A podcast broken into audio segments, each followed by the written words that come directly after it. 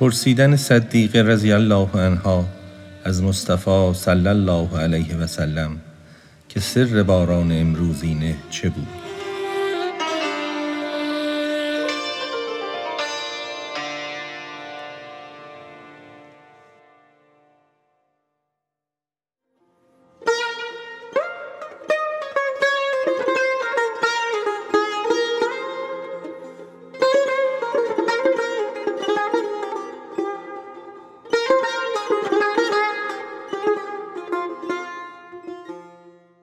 گفت صدیقه که ای زبده وجود، حکمت باران امروزین چه بود؟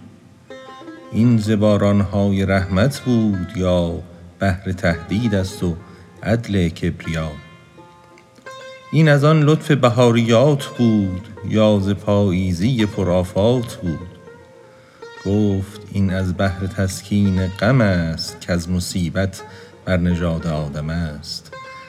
گر بران آتش بماندی آدمی، بس خرابی در فتادی و کمی. این جهان ویران شدی اندر زمان، حرص ها بیرون شدی از مردمان. استن این عالم ای جان غفلت است، هوشیاری این جهان را آفت است.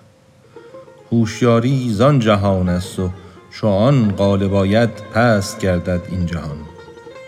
هوشیاری آفتاب و حرص یخ، هوشیاری آب و این عالم وسخ. زان جهان اندک ترشح میرسد، تا نغرد در جهان حرص و حسد. گر ترشح بیشتر گردد ز غیب، نه هنر ماند در این عالم نه عیب. این ندارد حد سوی آغاز رو، سوی قصه مرد مطرب باز رو.